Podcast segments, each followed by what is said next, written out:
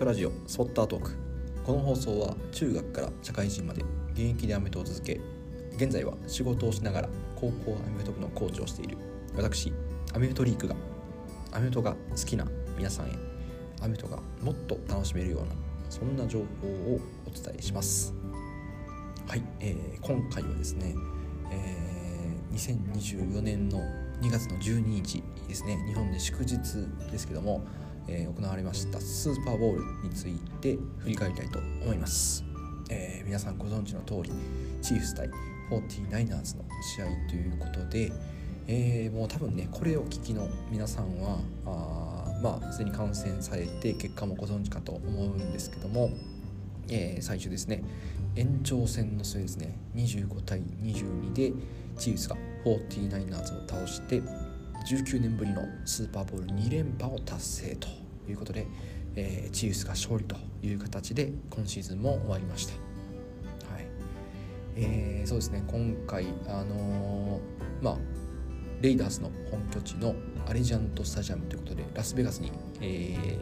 ー、の試合ということだったんですけども、え、観客者数が6万1629人ということでして3年前のフロリダ州タンパでのあのパンデミックの試合を除くとスーパーボウルで一番少ない観客数だったということなんですけども、まあ、それでもですねあの視聴率とかそういうところも非常に高かったということみたいですね。で、えー、今回、えー、まあテイラー・スイフト効果っていうのがありましてこれも皆さんご存知あれですねあのチーフスのタイトエンドのトラビス・ケルシーの恋人がテイラー・スウィフトということでそのテイラー・スウィフトがあスーパーボールを見るということで、えー、今まで NFL 興味ないその女性のあの視聴者数があの高くなっていることを見越して女性向けの広告っていうのもかなり増えたようで、えー、スーパーボールの広告は今回30秒700万ドル約10億円なんですけどもあのそれでもですねあのかなり今回はそういう広告にもあの影響を与えて、まあ、経済効果もかなり高かったということなんですけど、まあ、そんなスーパーボウルですねについて、えーとまあ、ちょっといろいろ選手のスタッツであったりとか私のあの試合を見ていての感想であったりとかっていうところを含めていろいろと振り返っていきたいと思いますので、えー、早速次のチャプターからどうぞ。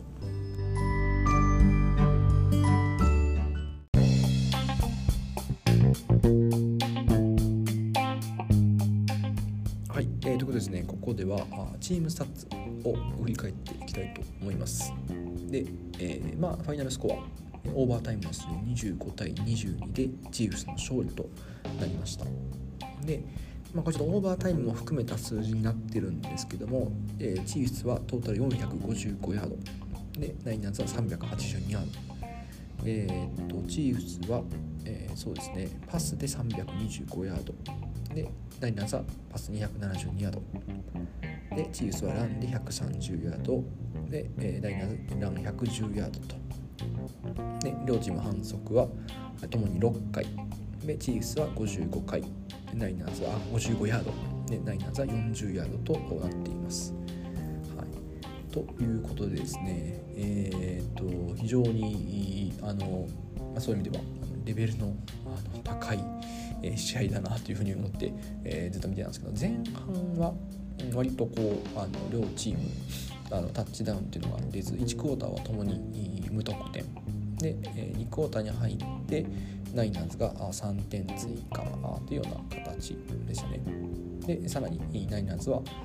スペシャルプレーで7点を追加して、10点のリード。で最後チーフスがですね、キックを決めて10対3で折り返すという形でかなり前半はこうディフェンス合戦だなというところでしたね。であのまあ、先ほど申し上げた通りテイラー・スウィフト効果っていうのはおそらく多分日本でもあると思うのでアメト知らない人がですねこう見た時に、えー、こう果たしてなんだこのアメトって面白いのかみたいな風に思われるようなあそんな展開だったんですけども後半のこの追い上げというか、えー、このねしかも延長戦でっていうところもありましたしあそこのね最後のあの盛り上がりっていうのはすごかったですね。で、えーと、あとはあそうですね個人スタッツ見ていきましょう。はい。えー、まずはですね、えーと、チーフスのパトリック・マホームズですね。パス46回中34回成功の333ヤード。でタッチダウンは2回でインターセプト1回、えー、サックは3回8ヤード。で QB レーティング99.3となっています、えー、マホームズはですねランでも9回66ヤード稼いでいましてこちら、えー、チームのリーディングラッシャーとなっています。これもほとんどのあれ、ね、スクランブルとかですね。でえー、っとまあ、マホームズはあ今回3度目のスーパーボール MVP に輝いたということでして、えー、最後のインタビューでも今シーズンの全ての逆境を乗り越えて今夜を迎えることができた。みんなを誇りに思うと。ということで、えー、本当に28歳なんですけどもブレイディモンタマテリー・ブラッドショートロイ・エイクマンに続くスーパーボールで3回優勝した4人目の先発クォーターバックということで、えー、本当にすごいですよね。ちょっと語彙力がないですよでもっと言うとえー、プレーオフの試合のキャリア通算18試合なんですけども、えー、その18歳18試合時点で、えー、ブレイディとモンタナと比較すると、まあ、15勝3敗ということで最も勝利割合が高いクォーターバックとなっているようです。15勝3敗ですよ。18回プレーオフ試合して。とんでもない数字ですよね。でえー、まあ、ホームズそうですね前半は割とインターセプトもあったりってことがあって少しこうちょっとあの思うように結果が出ないようなところがあったんですけどもで、まあ、特にですねあの 49ers のディフェンス陣はですね、えー、特にずっと方面ラッシュで、えー、まあ、特にこうブリッツっていうのを、まあ、入れる時は入れるんですけどもそこをあの、まあ、メリハリ効かせて、えー、基本はずっと4人のディフェンスラインででかつ外側に久保差がいますから、えーと、あのしっかりとあこのマホームズのスクランブルっていうのを防ぎたいんですけども4クォーター最後のドライブとあとオーバータイムで、えー、ちょっとここでかなりマホームズに走られてしまったなってところですよね。してもねやっぱりそこ4人のラッシュだけではですねあのいろいろディフェンスラインだけで防ごうとするとあの途中でこうあのゾーンリードっていうえディフェンスエンドをあえてブロックせずに、えディフェンスエンドがハンドオフに行ったらクォーターバックが抜いて走るみたいなそんなプレーなんですけどそれとかあとはプレーアクションのパスとか。で、えーと、オフェンスラインの選手があその、えディフェンスエンドのニック・バサをこうあのブロック打つようなあそういうこともやってましたし、えー、やはりですねあの、ま、そういうブロッキングとかあのプレーと絡められるとなかなかこう防ぎきるのは難しかったなというところですね。やっぱりね最後あの、まあ、前去年のねスーパーボールもそうですけど最後どれだけこのマホームズのねあのランをスクランブルを止めれるかみたいなところがですねやっぱり困ったら最後あそこあの走ってきますから。あまあ本当に投げてよし走ってよしで判断リーダーシップともにまああのー、まあ、なかなかこんなクォーターバックいないですから。あ、まあ、ここをねどう止めていくのかとか、去年はね怪我しても、あのー、走ったりしてましたからね、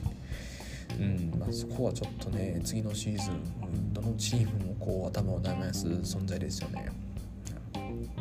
というのが、まあ、ホームズのスタッツでした。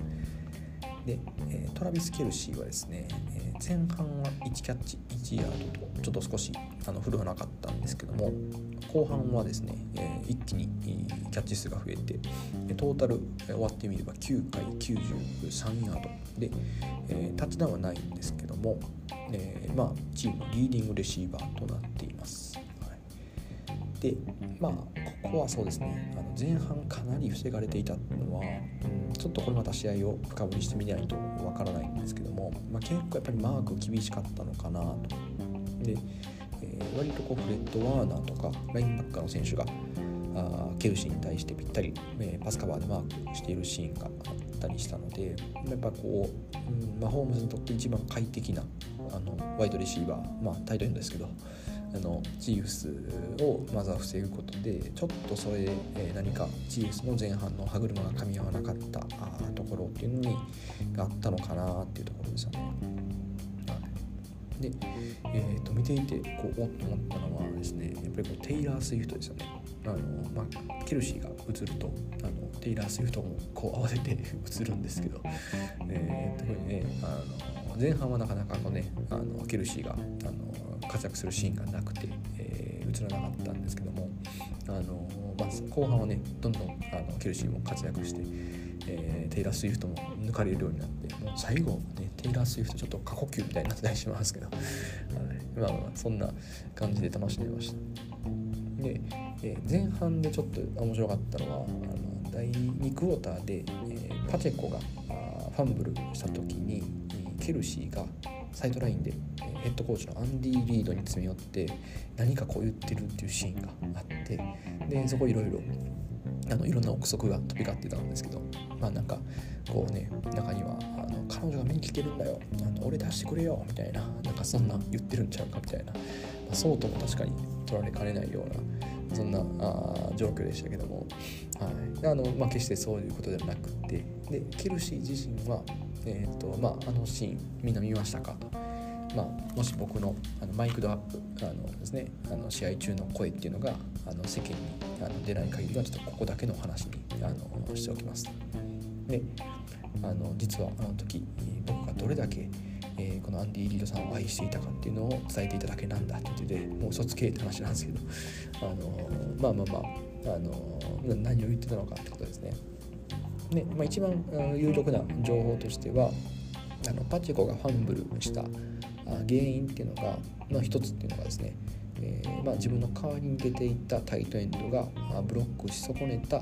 選手それがパチコのファンブル放送につながったってことなのでいや俺を出していればそんなことはなかったのにっていうようなことを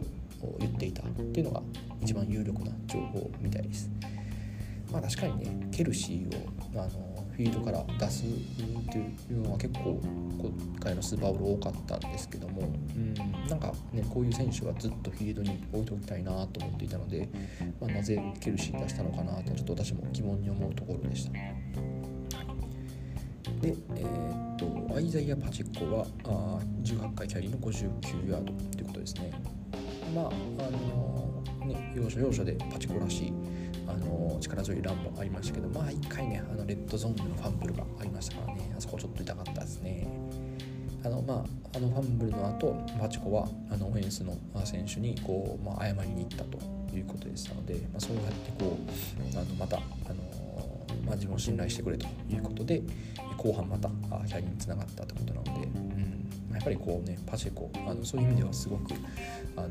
まあ、ファンブルしたからといってこうあの拗ねたりせずにすごくいい選手だなと思いました。というのが、えーと、チーフスのスタンスですね。ちょっと長いので、えー、次のチャプターは 49ers について振り返りたいと思います。は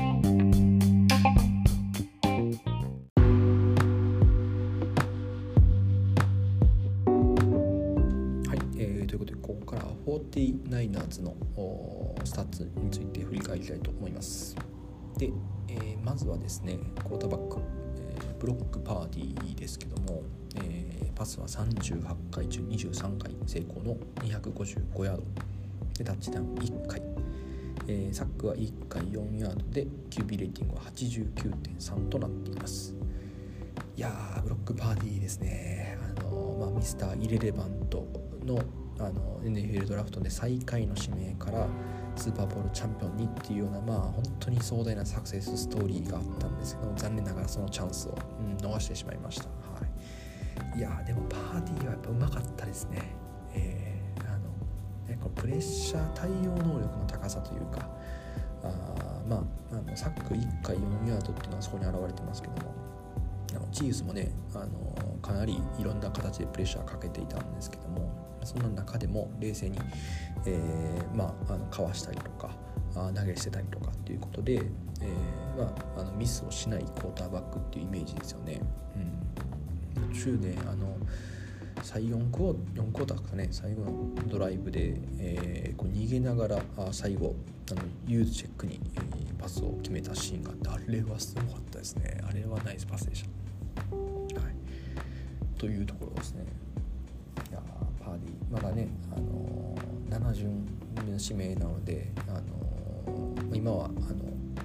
給料とかサラリーとか低く抑えられてるんですけども、まあ、これもね契約になるとおそらく大型契約になると思うのでですね、えー、まあ、そうなった時の 49ers がどうなるかっていうのは非常に楽しみですね。であとはあランではクリスチャン・マッカフリーが 22, や22回の80ヤードですね。でえー、まあ100ヤードは超えてないものの、まあ、マッカーフリーはやっぱりあのパスでも活躍してまして8回80ヤードってことで1人で160ヤード稼いでますからね、えー、完全にそのチームの半分以上を彼があの稼いでいるっていうそんな状況です。でえーと、今回マキャフリーはですね、えー、ランニングバックではもちろんレシーバーの位置からも、あのパスを取ったり、活躍しましたし、あのまあ、スクリーンでねタッチダウンを取ったプレーもありましたし、いややっぱりこうねあのボールを持って、えー、前に進む力っていうのはもう本当に、えー、またあれですねパチェコとまたあのー、なんかもう少しこうねパチェコの力強さにさらにこううまさとスピードが加わったみたいなそんな選手ですよね。とにかく力強く前に進んでいくっていうところがいや本当にですよね。あの 49ers いい選手をこう獲得したなっていう感じですよね。であと1人注目したいのは、えー、ジャウアン・ジェニングスっていうですね。これあの15番の選手でして、えー、49ers のレシーバーで、えー、あのタッチダウンパスを投げた選手ですね。あのマキャフにパスを投げた選手。であれサイドスクリーンみたいな形で、えー、クォーターバックから後ろにパスを投げてで後ろパスだったらあ何度もできるので、えー、なので後ろにパスを投げて最後もう一回マキャフに返すというダブルパスですね。でこれイメージとしてはこうサイドスクリーンからのパスって、えー、前に投げる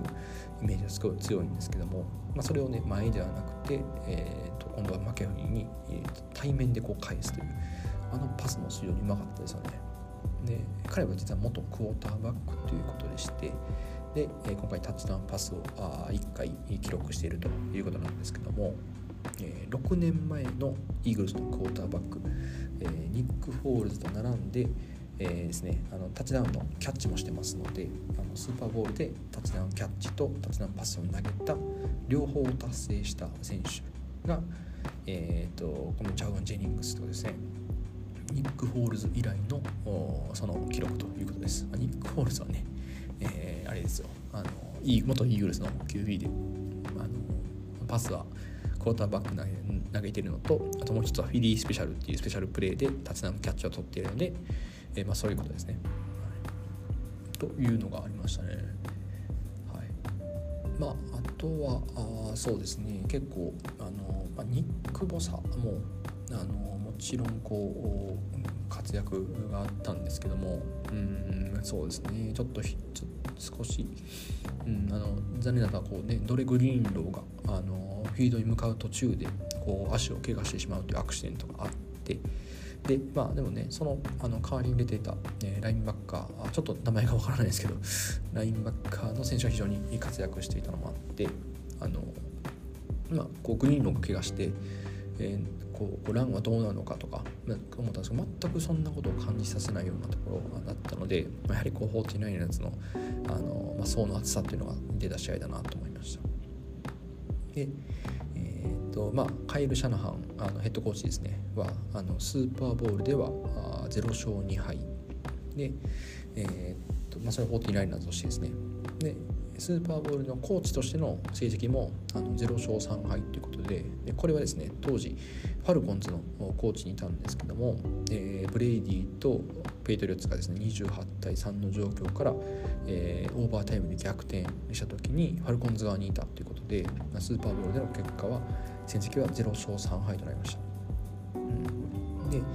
えー、トム・ブレイディやマホームズのような選手と対戦するとやはりこうリードしていてもあの全く安心はできないと。であの2人はゲーム史上最高の選手だということで、えー、試合後、えー、シャナハンはマホームズを称賛したということみたいです。いや僕ねあのシャナハンすごく好きなコーチなので、えー、まあ個人的にはこうちょっと応援してた部分もあるんですけどもまあそうですねえー、まあ個人的に良かったなと思うのはあの、えー、チーフス陣15ヤードからのフォースダウン3ですよね。で、えー、これ、えーと、フィードゴールで3点追加して、えー、確かあ3点追いかけてる状況でしたかね。確か16対13で確か3点差追いかけてる状況で、えーまあ、ここはもう、あのキックであのまずは同点にすることが大事だろうと思ったらここでギャンブル仕掛けましてでそのギャンブルで、えー、パーティーからジョージ・キトルへの4ヤードパス、ね、キトルが体をねじ込んでというあのサイドライン際のパスでしたけどもでそれが結局最高ジェニングスへのタッチダウンパスにつながるということであそこのフォースダウン3でギャンブルいく、えー、あの攻めの姿勢っていうのはすごいコールやなと思いましたね。あのジータスで見てたんですけども有馬隼人さんもここはキックでと思っていたらまさかのギャンブルしかも成功ということでいやー本当にあのおみそれいたしましたというようなそんな発言をされていました。ということで、えー、っと以上は 49ers の振り返りでした。であとはですねちょっとあの1試合通して、えー、気になった個人的に気になったところを、えー、次のチャプターで振り返りたいと思います。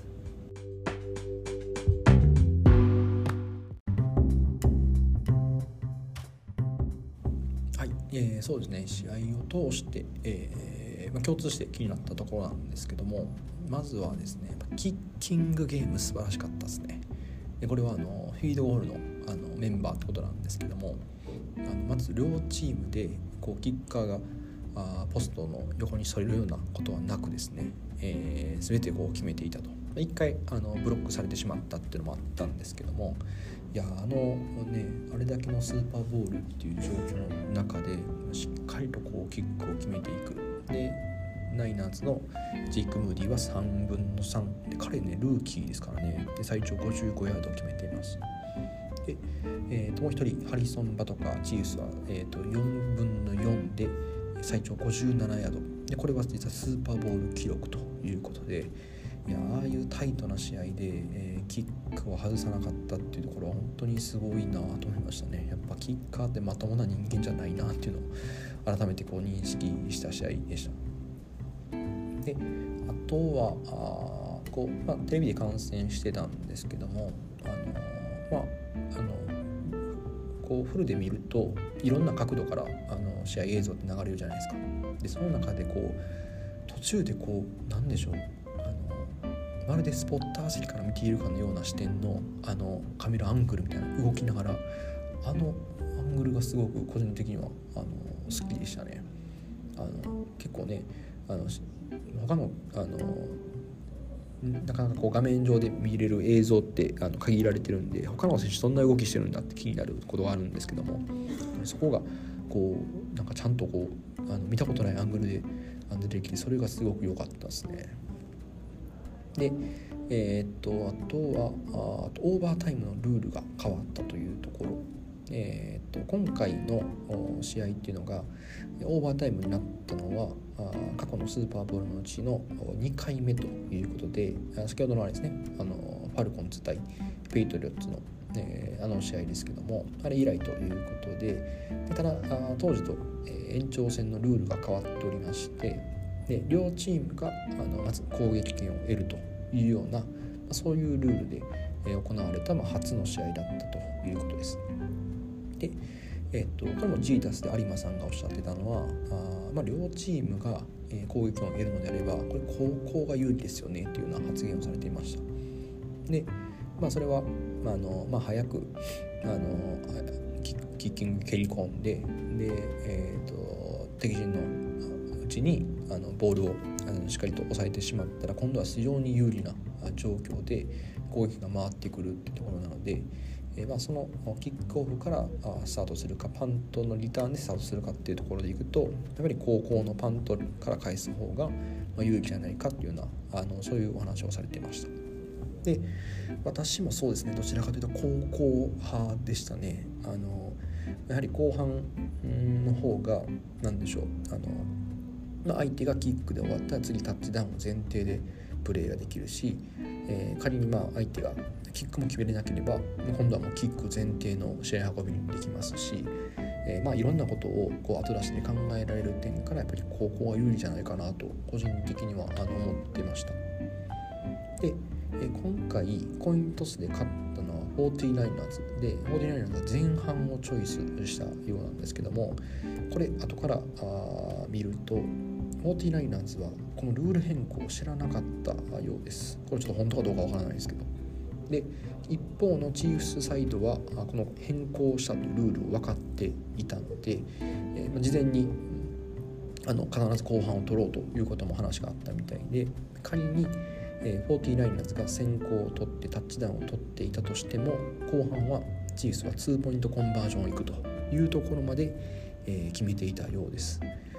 この辺りのねオーバータイムのルール変更あの、まあ皆さんあの前半後半どっちが有利かっていうところもいろいろ考えがあるかと思うんですけどもその辺りもですね、えー、また、えー、まあ、なかなかね今まで前例がないから難しいところなんですけども、まあ、今回あのそういうルール変更があった初の試合だということです。で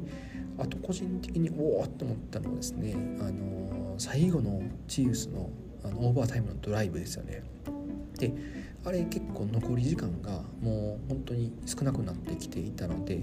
タイムアウトをこうどこで取るかみたいなのがよくあったんですけどもであの状況でえー、っとまあナイナーズもチーフスもタイムアウト取らなかったんですよね。で個人的にはまあどちらの気持ちもよくわかるなっていうところでナイナーズはもちろんあの時を止めてしまうと相手に考えさせる時間を与えるので、えー、まあ、しかもね時計流してしまえば一旦あの切れちゃいますからあのそこでタイムアウトを取らないっていうのもよく分かりますしジーウスはジーウスで、えーまあそこタイムアウトを取って流れをこう止めたくないというところですよね切りたくないっていうあそこの何でしょうゲームコントロールの采配っていうのは非常に見ててしびれましたね。で結果的にあのチーフスは最後のドライブにこうあの満を持して、え、用意したプレーを繰り出したというところだったので、えー、特にあの途中であったケルシーへのあのパススクリーンパスだったりとかあ最後あの、ね、タッチダウン取ったあのコーンドッグと言われるそのモーションからまた戻っていってえー、パスを決めるというところもありましたけども、まあそこのあの一連の流れっていうのは個人的にはすごくあのしびれました。であとはそうですねあのまあ私あの家で観戦してたんですけどもあのまあ妻と喋りながら見ていてであのテイラー・スイフトがちょこちょこ映るのであのテイラー・スイフトって、えー、あれですよね多分あのチーフスのそういうなんかあのパーティーとかにきっと呼ばれるんやんなみたいな話をしてて、まあ、多分呼ばれるやろなみたいな話してるとあの、まあ、妻がですね「えそんなんテイラー・スウィフトってじゃあマホームズに会えるやんめちゃくちゃ羨ましい」とか「えテイラー・スウィフトってあのパチェコに会えるやんめっちゃ羨ましい」っていう話をしてて「いやあの普通逆やで」と。普通普通一般の人はあのマホームズって誰っていうのが始まってテイラー・スウィフトと会えるの羨ましいとかパチェコえ何？そのテイラー・スウィフトと会えるのパチェコ羨ましいってなるんでいや普通逆やでって話をまあ家でしてたんですけど、まあまあそうですよね。あのまああのテイラー・スウィフトとよりもこうマホームズパチェコの方がこう上に来ているっていうなんか変な感覚なんですけど、はい、っていうのがちょっと見ててあの言ったところです。で、えー、最後ですね、あのー、個人的にあのもう本当に、あのー、まさにこう全て今回のスーパーボールを象徴したコメントだなと思って見つけたのはあの今回 CBS の放送で解説をしていたトニー・ロモがですね、まあ、あれだけの激闘を見た後にですね、あのまあ、発言として言ったのがあの 49ers は負けなかったと、うん、勝ったのはただカンザスシーチースが勝っただけというところですよね。ここのその、ね、最大の惨事というか、うん、あのもちろんね最後はあの、ま、チーフスの勝利で終わったんですけどもなんかナイナーズも本当に勝ってもおかしくなかったですしだかこうナイナーズが負けたっていうところよりかは本当によりもチーフスが強かったっていうようなあのそういうあのコメントをされてて、まあ、本当に同意見だなと思いました。なのですね個人的にはナイナーズファンの皆さん非常に悔しい思いをされてるかと思うんですけどもこれだけのやっぱり、ね、スーパーボールの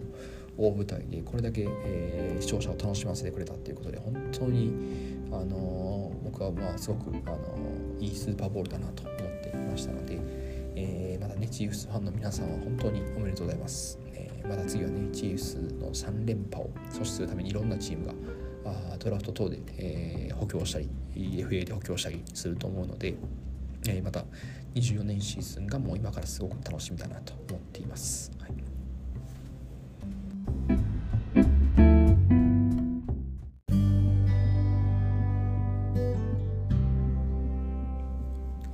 いかがだったでしょうか、えー、今回はですねスーパーボール2024の振り返りということで、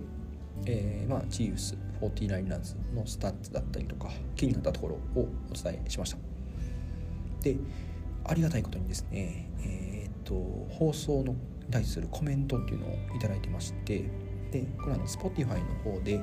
えー、いろいろあの放送のコメントっていうのをあの受け付けるフォームがあるんですけどもそこにちょっとコメントを頂いてましてですねそれをご紹介したいと思います。えっ、ー、とペンネームみんねみちさんからですね、えー、コメントを頂いております、え今年に入ってから第1回よりリスニング開始。2月11日に第100回まで追いつきました。101回目よりリアルタイムで聞くことができます。引き続き楽しみにしていますので頑張ってくださいと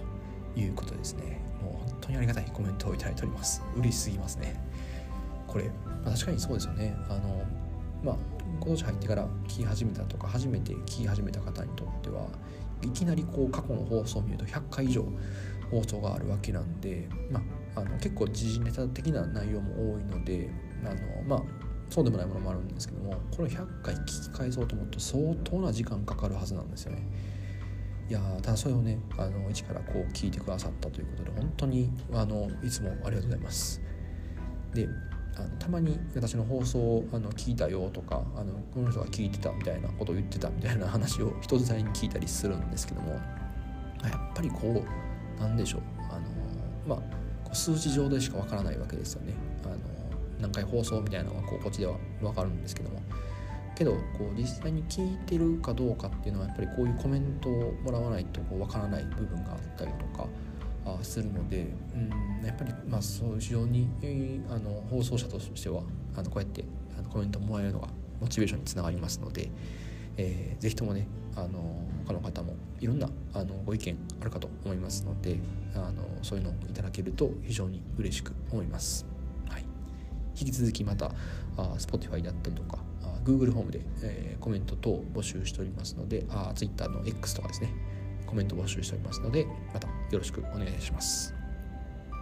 でまたいただいたコメントはこのようにご紹介したいと思います。はい。ということで、えー、今回の放送と合わせて聞いていただきたいのはえナンバー96の因縁スーパーボール2020ということでこちらは4年前のスーパーボール 49ers 対チーフスの試合の振り返りっていうのを行っております。こちらと付き合わせてお聞きください。で、えー、今回の放送を聞いてよかったという方はですね是非レビューと星5の評価をいただけたら非常に嬉しいです。まあ、レビューいただいたり、えー、評価いただくことであの改善点が見つかったりですね放送が、まあ、いろんな方に見ていただいたりしやすくなるのでぜひお願いいたします。はい、あとは、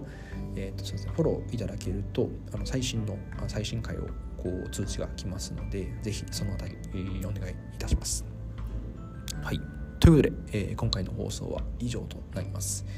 えー、また次回をお楽しみに。